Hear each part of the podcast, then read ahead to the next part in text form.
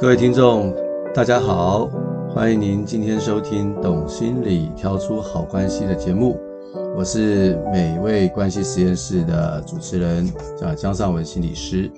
好，我今天要跟大家呃谈的题目是：人到底是怎么沟通，以及我们平常沟通会有哪些方式呢？因为我前几集呢，通常都在讲夫妻吵架啦，不要翻旧账啦，啊，诸如此类的一些。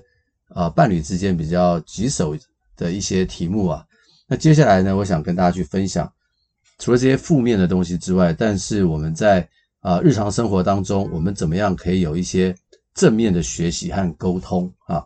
所以我今天就会跟大家去分享啊、我们怎么样去沟通啊，以及沟通有哪一些姿态啊？在跟大家分享这个题目之前呢，可能我需要。问大家一个问题，就是说，诶，我们的沟通方式是怎么学来的？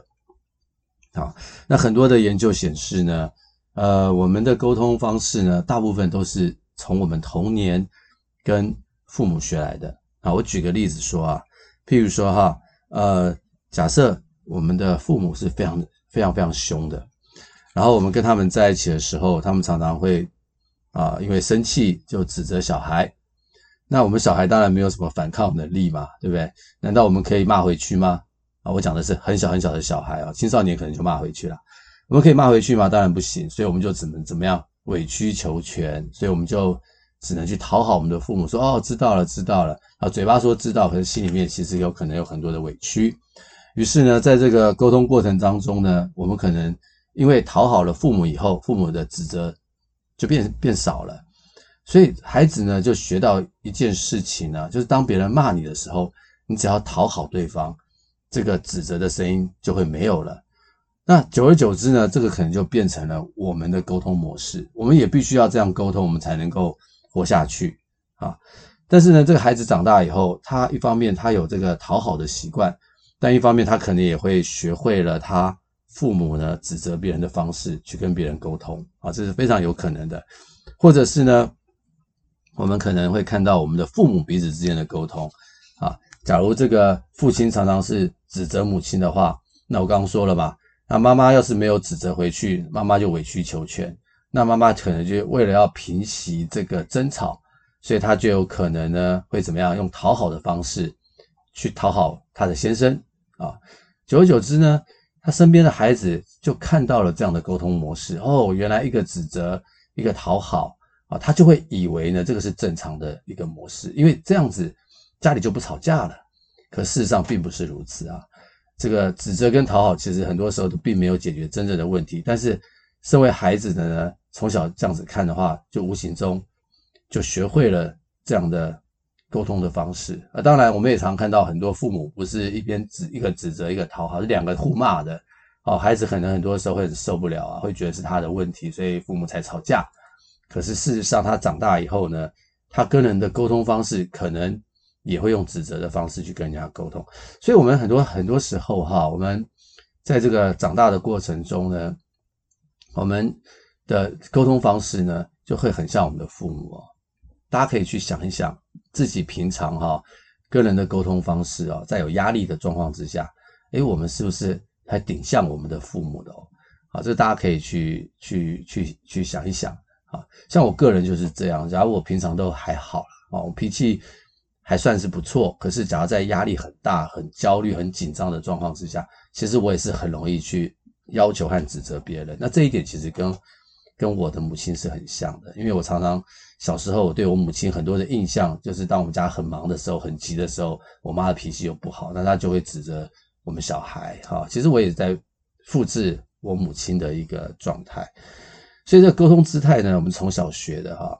那在我们的这个临床经验当中啊，心理学里面有一个很有名的家族治疗大师啊，他叫做 Virginia Satir。那他曾经提出过五种沟通姿态。好，那这五种沟通姿态，就像我刚刚所说，都是我们童年呢为了要活下来，好平息纷争所学习到的一些生存的姿态。那他分别提出了有五种。啊，大家可以去听听看，然后我之后也会跟大家去慢慢的说明是哪五种呢？分别是讨好啊，这讨好别人啊，然后再来是指责啊，还有一种是超理智，还有一种是打岔。啊，这我等下会解释。当然，这四种呢都不是一个很很健康的沟通姿态。啊，但是我们常常都在用这四种跟别人沟通。那最后一种叫做一致性沟通。啊，所以呃，这个节目的目的呢，就是希望能够让大家慢慢的学会用一致性沟通去代替。我刚刚前面所说的讨好、指责、超理智和打岔的这四种沟通，好，那我接下来就跟大家去分享啊，什么叫做这个这个讨好的沟通哈？讨好讨好沟通的人，他们常常会说什么话？你们知道吗？常常说啊，对对对，你说的都对啊，没问题没问题，我都同意啊啊，你你说了就算了啊啊，你说什么都好啊，或者是更严重说都是我的错啊，都是我没做好。那我我下次会改变啊！很多时候他们都会说这样的话，很多时候他们都是考量到什么？考量到别人的感受，把自己的感受呢放到最最后面，考量到当时的情境，因为他想避免冲突。假如他不去说都是我的错，不去讨好对方的话，那就会很有可能怎么样？那这个争吵就会继续嘛。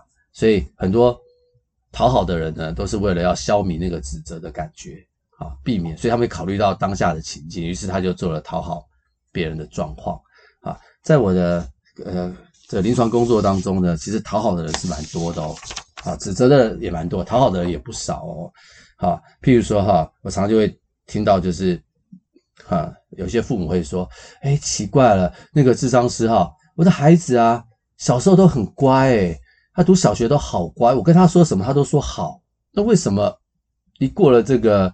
暑假升国一的那个暑假，他整个人就变了，好，他就说为什么他们他现在就不会像以前那么乖了啊？那当然，这可能跟青少年的发育是有关系的嘛，对不对？因为青少年的荷尔蒙正在很旺盛的分泌，所以情绪控管啊比较可能就比较没有那么好，但是可能也跟他长期的一个沟通姿势是有关，就是说他以前可能对父母哈是采取讨好的状态。好，因为呢，他是不讨好的话，很多父母会干嘛？啊，不一定指责啊，的叨念啊，就会不断的唠叨，不断的唠叨，哦，孩子受不了啊，好好好，没问题，我就照着你去做吧。啊，那时候还小嘛，好，那等到他上了国中，稍微有自己的想法之后，他就决定不再讨好了，啊，受不了了，啊，他决定不想再委曲求全了，于是他就开始怎么样，跟父母去对抗。那很多父母就会受不了，以为孩子变坏了，而其实并不是这样哈。那我在。还有很多的一种状况，就是说刚开始是讨好，可讨好到后来受不了，受不了之后会怎么样？最后就爆了。爆了之后呢，很多人就很惊讶，说：“哎，这个人不是个好人吗？他怎么突然脾气这么大？”啊，他其实是好人没错，但是他长期呢委屈他的情绪，就好像那火山一样，那个情绪一直往下压，往下压，到有一天就受不了，他就爆了啊！他这这个就是常常看到的一个一个状况。其实对于沟通。也不是太好，那其实更更不好的是什么呢？我也碰过一种，就是讨好到后来变成忧郁症啊？为什么呢？因为呢，当他去讨好别人的时候，他基本上就把自己的想法呢都吞下来啊，就算被别人指责，明明是那个人的错，他为了要讨好他，也把这个这个错呢也吞下来。长期以来呢，他都觉得自己是有问题的。本来他应该把他的问题告诉别人，或者是明明是别人的错。慢慢都转向呢，变成是自己的错。好，在我们的临床经验这里面，这个就叫做他呢就攻击自己。本来应该是要告诉别人是你的错，长久下来他委曲求全，就变成攻击自己。攻击自己久了以后呢，就会变成很多变成忧郁症。好，我在我的这个伴侣智商当中，有很多的女性，好，她们长期就是因为先生不断的指责，她不断的讨好，到后来。他没有爆，他变成忧郁症，所以其实是很可惜的，很可怜呐，啊，这让人觉得很惋惜。所以呢，其实讨好并不是一个一个好的一个沟通姿态。我们偶尔呢撒撒娇讨好可能是可以的，但是一个人长期是讨好别人的话，可能就会出现很多的问题了。好，那再来呢，我们讲到第二个呢是所谓的这个指责，好。那这一类型的人呢，通常他们就是不管不管别人啊，只管他自己的感觉啊。他很生气，然后他就会去指责别人，去骂别人啊。那常常他在肢体语言上的表现，就他会用一根手指头啊去指向别人，然后呢露出很恐怖的凶光啊，让你心中有很多的害怕。那指责的人真的就是像他们表面上看起来这么的强壮吗？其实并不是啊。大家可以去听一下我上上集吧，有一集在讲这个指责的人真的是这个。刀子嘴豆腐心的那一集，你就会了解指责的人呢，内心其实是有很多的害怕，还还有很多的防卫机转，以及他有很多的苛责自己和不理性的信念。好，欢迎大家去收听啊，就会对指责人的内心呢，就会有一些了解啊。他们通常说的话是什么？你要听我的啊，你给我回来啊啊，都是你的错啊，你一直都是做做一些错的事情，看起来很勇敢，很果决啊。可是呢，事实上指责的人呢，常常会怎么样呢？因为他常指责别人嘛，所以他跟人的关系呢，常常会不好。嗯，我曾经有一个朋友呢，他跑来问我说：“哎，为什么哈？我也很爱我的孩子啊，为什么我的孩子呢，好像跟我就是就是有一定的距离啊？到底为什么这个样子啊？”我就关心他说：“哎，我说你平常跟孩子的互动是怎么样？你会常常骂孩子吗？”哎。我这样子一问一问之后，他愣了一下，他说：“哎，对呀，我我常常其实坦白说啦，我常常骂他们，可是我也对他们很好。我说，假如你你在想哈，你常常骂他们的话，他们看到你就会感觉怎样？就会觉得，哎呦，我的老爸是不是要骂我了？我赶快赶快闪闪远一点，对不对？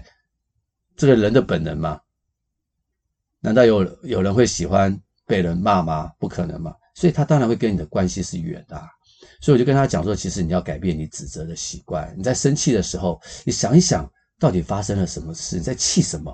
啊，想想看，说，诶，是不是他们不符合你的期望，或者是他们的想法跟你想法不一样？啊，然后你就开始生气啊，会不会是我们的想法和我们的期望太高了？啊，太不一样了啊？其实我们可以。去思考一下我们内心的想法，这个就是我之后会跟大家分享的那个冰山理论和一致性的沟通。好，那么之后下一集节目我们再说，没关系。但是指责的人呢，常常就会跟别人的关系是不好的，别人可能会远离他哦。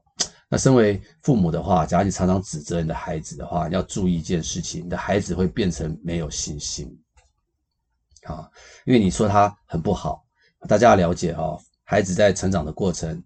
常常他们会觉得什么呢？父母说他们是龙，啊，飞到天上去的龙，他就觉得自己是龙哦，啊，父母说他是猪啊，他就真的觉得自己很笨，是猪哦。他们其实没有分辨能力啊，他们的认同和肯定和自我的价值，就是完全来自于父母啊。所以假如，我们父母常指责他们，孩子一定会变得没有信心，他可能会很有成就，不知道。哦，可能你会鞭策他，让他很努力读书，巴拉巴拉的，但是他的内心的信心会很低落。所以，身为父母的哈，我们千万啊，不要随便去指责孩子。我当然理解，有时候，哎，孩子真的是太夸张，父母会生气哈，这个是可能在所难免嘛。我们人也不是完美的人啊，可是我们要很小心。假如指责已经变成我们常常与人沟通的这个态度的话，我们身边的人会很受伤，孩子可能会变得很没有信心哦。还有另外一个，我们很小心哦。很多很多时候，我们可能会把我们的怒气转移，变成指责别人哦。最常听见的例子就是，很多时候啊，这个爸爸回家的时候脸色很难看哦，孩子就知道今天可能要倒大霉了，赶快闪远一点。为什么老爸脸色很难看呢？啊，因为今天老爸可能被老板骂了啊。但是我们身为职员嘛，你被老板骂，这个骂不还口嘛，对不对？所以只能说是是是，变讨好的姿态去面对老板，啊，那你心里面当然很多的不满呐。我那么认真，还被你骂什么啊？老子不干了，我辞职算了。但是当然不能辞职嘛，为了养家活口，所以这个气哈气在心里啊，口难开啊。哎，回家看到小孩，小孩本来也没什么啊，日常生活他就是这样子。今天他可能稍微调皮了一点，好，刚好就找到了一个机会大骂小孩一顿，啊，就把这个气呢转移。啊就转移到孩子的身上，孩子被老爸老爸骂了，当然也不高兴嘛。他可能他又转，他有可能去转移，好，他可能就开始不配合吃饭啦，或者是呢就去摔门啦，或者是呢，呃，故意跟兄弟姐妹吵架啦，或者是怎么样怎么样，搞得整个家庭气氛哦都很差。啊，所以呢，这真的是很挑战的，这是我们这种指责。所以我们在这个怒气哈要发之前呢，我们真要想一想，到底我这个情绪啊从哪里来？啊，想一想啊，那或许我们就可以止止于我们的怒气，而用话语来表达。好，这个之后我们再跟大家去分享。好，这个第三种呢，是我们讲的这个超理智啊，啊，超理智啊，这超理智呢，就让我想到一个。以前一个很有名的影集啊，不晓得，诶，可能你有一定年龄年纪才看得过，叫做《星舰迷迷航记》，里面有一个人叫做史巴克啊，他这个这个人物呢，就是非常理性、非常逻辑，呃，没有情绪啊。史巴克啊，假如你有印象的话，或许你就可以理解我说的超理智型啊这一类的沟通的人呢，他们就很像电脑一样，很冷静、很冷酷，他呢不在乎自己的感受，也不在乎。对方的感受，随时保持理性，啊，对，那这种这种人其实非常的多，像这种很多很多这个男女朋友啊，很多女生都会觉得哦，我的男朋友就像一个木头一样。我说什么木头？好，他说啊，就是我跟他说什么，我跟他我跟他讲我碰到的事情啊，我跟他讲我今天多难过，然后我跟他讲我今天受到多多少委屈，我今天多不开心。然后我的男朋友好像听不懂，那我说男朋友都在干嘛？他就说哦这样子，那我跟你说，你可以怎么样做，怎么样做，你只要做 A 就不会有这样的结果了。要是你不想做 A 的话，你就可以做 B 啊。我跟你讲怎样讲。然后这个女生呢就觉得很烦。其实呢，这个时候男生最好的状态就是不要说话，好好的听听看你的女朋友到底跟你说什么，去感受她的情绪。但是哈，假如她的男朋友是属于超理智型的话。哦，他在这方面要去感受对方的情绪哈，和回应对方的情感啊，就会就会这个很挑战，甚至很多男生就会说：“哎呀，你那么情绪化干嘛？我们解决问题就好了。”啊，而且他还会引经据典哦，甚至他还会搬出一些怎样怎样的数据去说服你哦。其实这种不止发生在男女朋友当中啦，其实最常发发生的就是父母跟孩子。尤其是啊，请注意，这边很多人听众，你可能是父亲，尤其是父亲。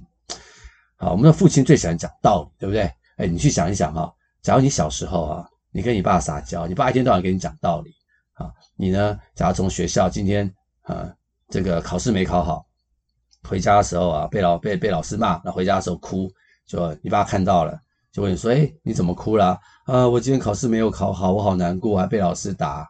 啊，就你爸呢的反应是什么呢？嘿，就是说，哦，没关系啊，这个考试啊，失败为成功之母啊。你知道我们的呃国父孙中山先生革命也是十次失败才会成功啊。你只要呢记得你是哪里错了啊，下次把它改进就好了，没有问题的，别哭了。哎，就是这样。好，你你你听了会开心吗？啊，假如你老爸一天到晚跟你讲这个。哎，你会觉得他真的没什么乐趣，对不对？一天到晚跟你讲道理，对不对？对，就是这样，这就叫做超理智，这就叫超理智。因为重点是你的父亲哈没有同理你的感受，因为你说，哎，我好难过啊，我被老师打了，我觉得，哎，我怎么会这样子考不好？其实身为父亲的这个时候，最好就是去同理孩子的难过的心情，就是哦，你很难过，爸爸可以了解。假如我是你的话，我也会很难过。来来来，爸爸给你一个抱抱。没事的，没事的，这样就好了。啊，先同理他的情绪。假如你要讲道理的话，身为父亲的，你一定要，一定要，我说三次，一定要忍耐，把他给忍下来。那你说，那我是不是都不要跟他讲？也不是，你先同理他的情绪之后，他觉得你懂他了以后，慢慢的，你再问他说，那你学到了什么？下次可以怎么样？啊，用讨论的方式。跟他去说明，不用急于一时的去跟他讲什么大道理，啊，这就是我常碰到这种超理智，啊，很多很多我的朋友啊，一提到父亲就说，哦，我什么话都不想跟他讲，为什么呢？一跟他讲，他就要跟我唠叨唠叨个一圈，搬出一大堆大道理啊，这些道理我早就知道了，还要还要他跟我讲嘛，没办法，超理智的人他就是这个样子。好，最后一种叫做打岔型啊，打岔型是什么意思呢？就是呢。他呢，不管自己，不管别人，也不管当下的情境，什么意思啊？他很喜欢开玩笑，啊，尤其呢，他是用这种开玩笑的方式，哈，干嘛去化解当场的尴尬，或者是焦虑，或者是压力，这样子，啊，那个，譬如说男女朋友啊，举个例子啊，啊，你是男生好了，哎，你迟到了，你女朋友很，你女朋友就很不高兴，说你为什么迟到，迟到那么久？通常。比较正常的反应就是说啊，对不起啊，我下次不会了啊，今天是什么原因啊？我真的很抱歉。那这个反应比较正常嘛，对不对？哎，有些男男，有些打岔的人就不是这样哦。哦，呃，对啦，我知道我迟到了。哎，这样子吧，我等下我我我等下请你吃吃顿好的，好不好？我们去看电影吧，立刻转移话题哈、哦，去化解这个这个尴尬。打岔型的人很喜欢说笑话啊，他在众人当中呢，常常是那个开心果啊。可是大家也会觉得他就是好像不会讲很深啊，就是讲一些，就是一些就是无关紧要的话题，跟他在一起聊天会很开心。可是呢，跟打岔型的人在一起要聊深的话，你就会觉得很痛苦，因为他会跟你一直打岔，岔来岔去，岔来岔去，岔到后来你就根本就不能跟他聊一些很深的东西，就会让人家觉得很痛苦。不过打岔的人是。非常的具有创意，啊，这这一点我们没有办法否认，好，所以这四种就是我们常常会碰到的这四种类型：讨好啊、指责啊、强求啊，啊，不是，对不起，不是强求，超理智和和打岔，啊，这四种类型呢，就是我们常常为了这个要活下来呢，我们就会产生出这种不同的这个沟通姿态，好，我们我们每一个人可能身上都会有一两种这种沟通姿态，在不同的状况下。我们可能会啊会有有所不同的运用啊，比如说你在公司里面，你碰到老板的话啊，你可能就要稍微讨好他一下啊，避免他指责你嘛，对不对？啊，因为他是老板嘛，哈。